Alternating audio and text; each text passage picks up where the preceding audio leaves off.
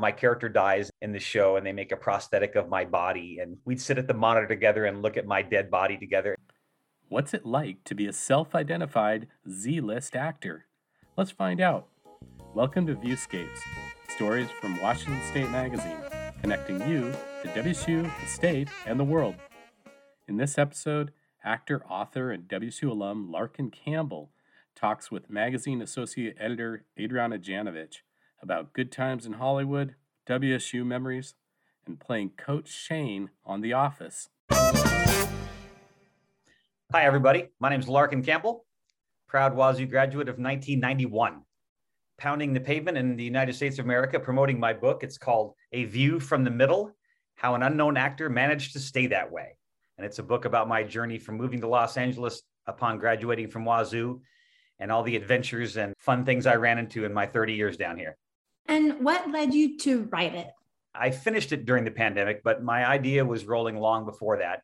And I've most of my friends down here are actors and directors and people that have dabbled in the business. We were sitting around telling stories one night and I told, I guess, one really good one, or maybe I was funny that night. I don't know what happened, but my friend who is a published author, he said, dude, you, you got so many good stories. You got them, write them down. They're inspirational. They're funny. Your book could be like a how-to book, a motivational book, and an inspiration, all that stuff. And I think his words kind of stuck with me. And since then, diving into the book world, I'm just so glad I wrote it because I really just think that a book like this would have helped me when I first moved down here. Was completely clueless. Who is your target audience, and what are you hoping that they take from it? Honestly, my target audience is someone that isn't sure if they if this is for them or if if they're good enough to try it or if it's too big for them to even wrap their head around about trying to get a hand in the movie and TV business. When I moved down here, there used to be these how-to books, but they weren't like they weren't helpful at all. They said, "Here's what you do when you have an agent. Here's what you do when you get an audition." And I didn't have any of that. I really wanted to tell people that are that just are fascinated by this business that I, and that really would like to know like what is it really like year after year, week after week you know, month after month, birthday after birthday, keep at this business and not let the enormity of it intimidate you. What did you gain from the experience of writing it and reflecting back on your life? My teachers at Wazoo, my drama teachers, made us keep these journals, and you had to write about your feelings about these exercises we were doing and hokey actor stuff, but something in that clicked with me. I've kept the journal ever since then, since 1989 when I moved down here and I started to see like, man, this is going to be a big thing. And I started writing down like the, my, my goals. And then I look back a year in my journal and say, Hey, you know, I've come a long way in a year. Where can I go next year? I just always felt good about what I was doing down here. And then when I decided to sit down and write the book about it, I was encouraged by my emotions that I just happened to capture in that journal. And I like, oh, you know, this is what I felt the first day I got my first job. It was exciting and it, I was over the moon. And, and, you know, uh, if I wouldn't have written all that down, I'd have just a vague remembrance of these great things that happened to me.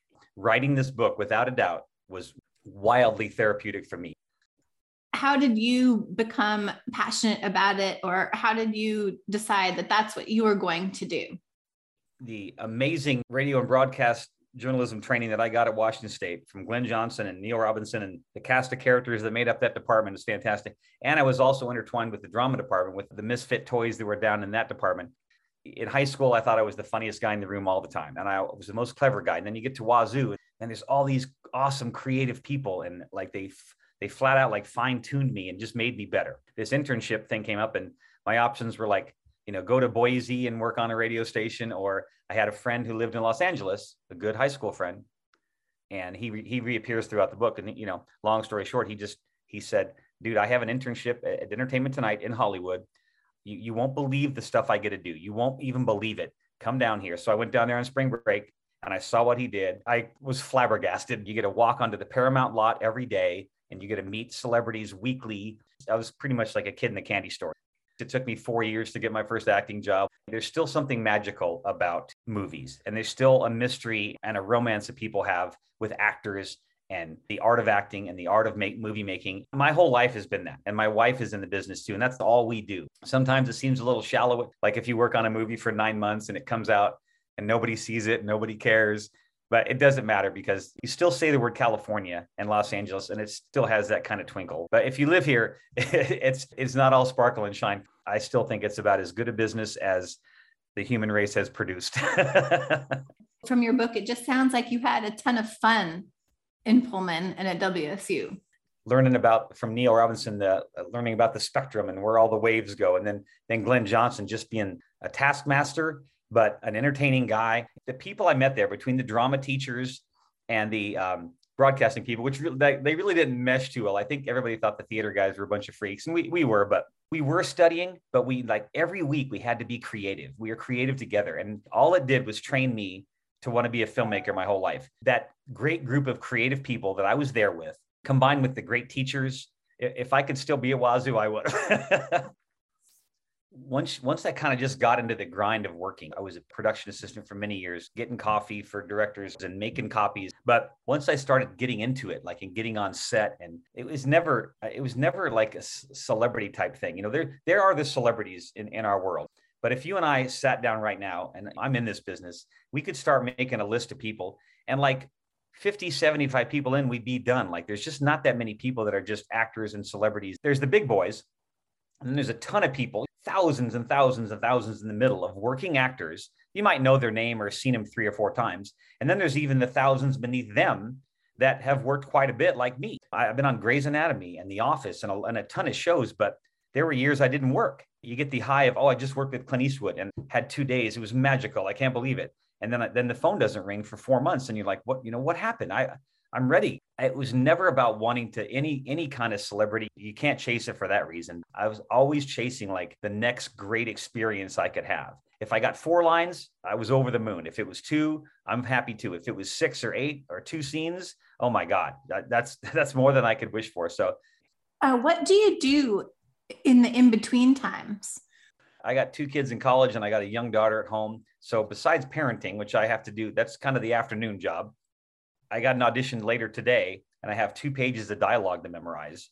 Certainly in between jobs and in between auditions, I've never stopped writing. I just always felt like if I wasn't somehow pushing myself, no nobody cares. And no one's I'm in this category of uh, average looking white males, and there's thousands of us, you know, and I know about a quarter of them.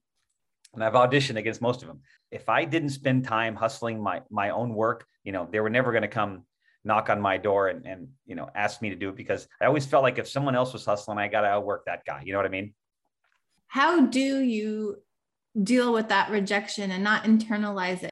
I had eight auditions in one week a couple years ago. That's two a day. One day was three of them. And I'm racing all around town. I'm changing in Starbucks and I'm shaving. And then I don't get one call back. I'm like, God, what am I doing? You know, I should be working at the grocery store. What, what, what's happening? And then what's next? I've been rejected 512 times. People said, I wasn't the right guy or I was too average looking or that I wasn't funny enough or whatever. But the 47 or 48 times that I got the job, the highs were so good. Booking a job on The Office, my next 20 auditions, I didn't even care if I got it because I'm so thrilled with the one that I got. Do you think Coach Shane is your most recognizable character?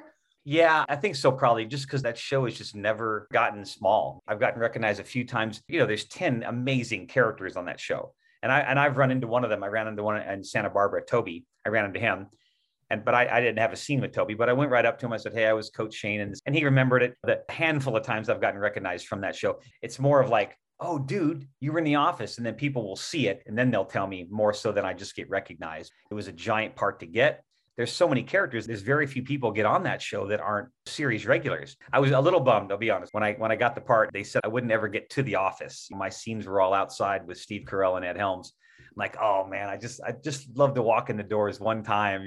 What are a few of your favorite roles that you've done?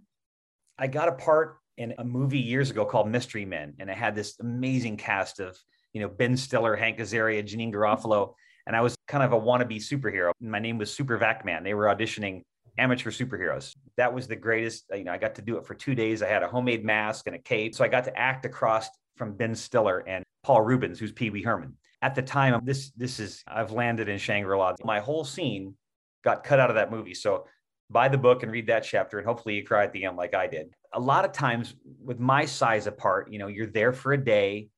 If you're lucky, you get to do a scene with the main character like Kiefer Sutherland or somebody like that. The glorious ones, The Office, clearly. It was me and Ed Helms and Steve Carell at a college baseball field. And we took all day. And I got to eat with those guys. We're in the van together. And they didn't really have a choice. I, I wasn't going to let them not hang out with me. I was going to hang with those guys all day. So that was glorious. The other really good one that I really, really loved was CSI New York. because I was on set for five days and I got to hang out with Gary Sinise all the time, who's just, you know, one of the greatest American actors there is. Such a sweetheart of a guy.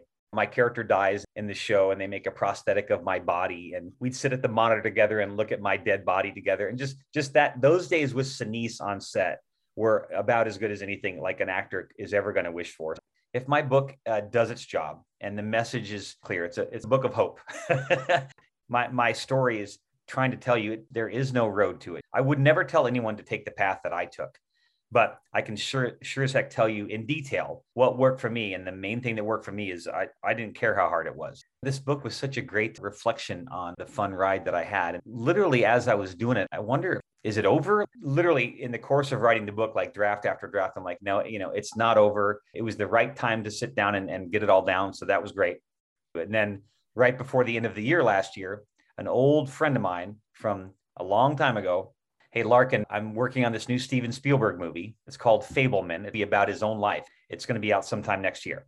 Get a babysitter, got you two days' work on the Spielberg movie, and I got you a bunch of lines. That type of job, that takes years of connections and years of auditioning and callbacks, blah, blah, blah. Well, I got this from a friend who just said, Larkin, come down. You're working Monday and Tuesday. I get a job just from a friend without an audition, without a callback, without the sweat and tears of that.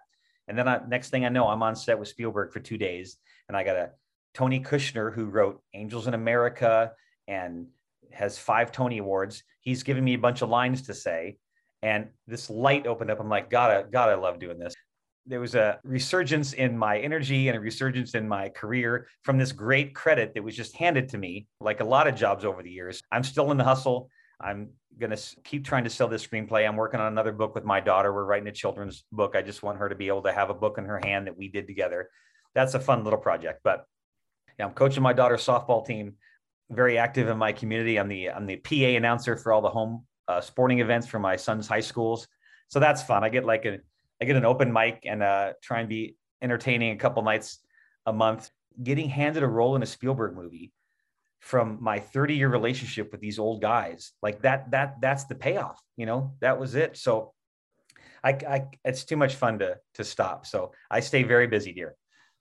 Gosh just like coach shane your coach larkin and just like yeah. glenn johnson announcing wsu games you're announcing games uh, too. So i see all these parallels and it's kind of fun. I told glenn that. He was darn proud of me Read more about Larkin's book in the fall 2022 issue of Washington State Magazine.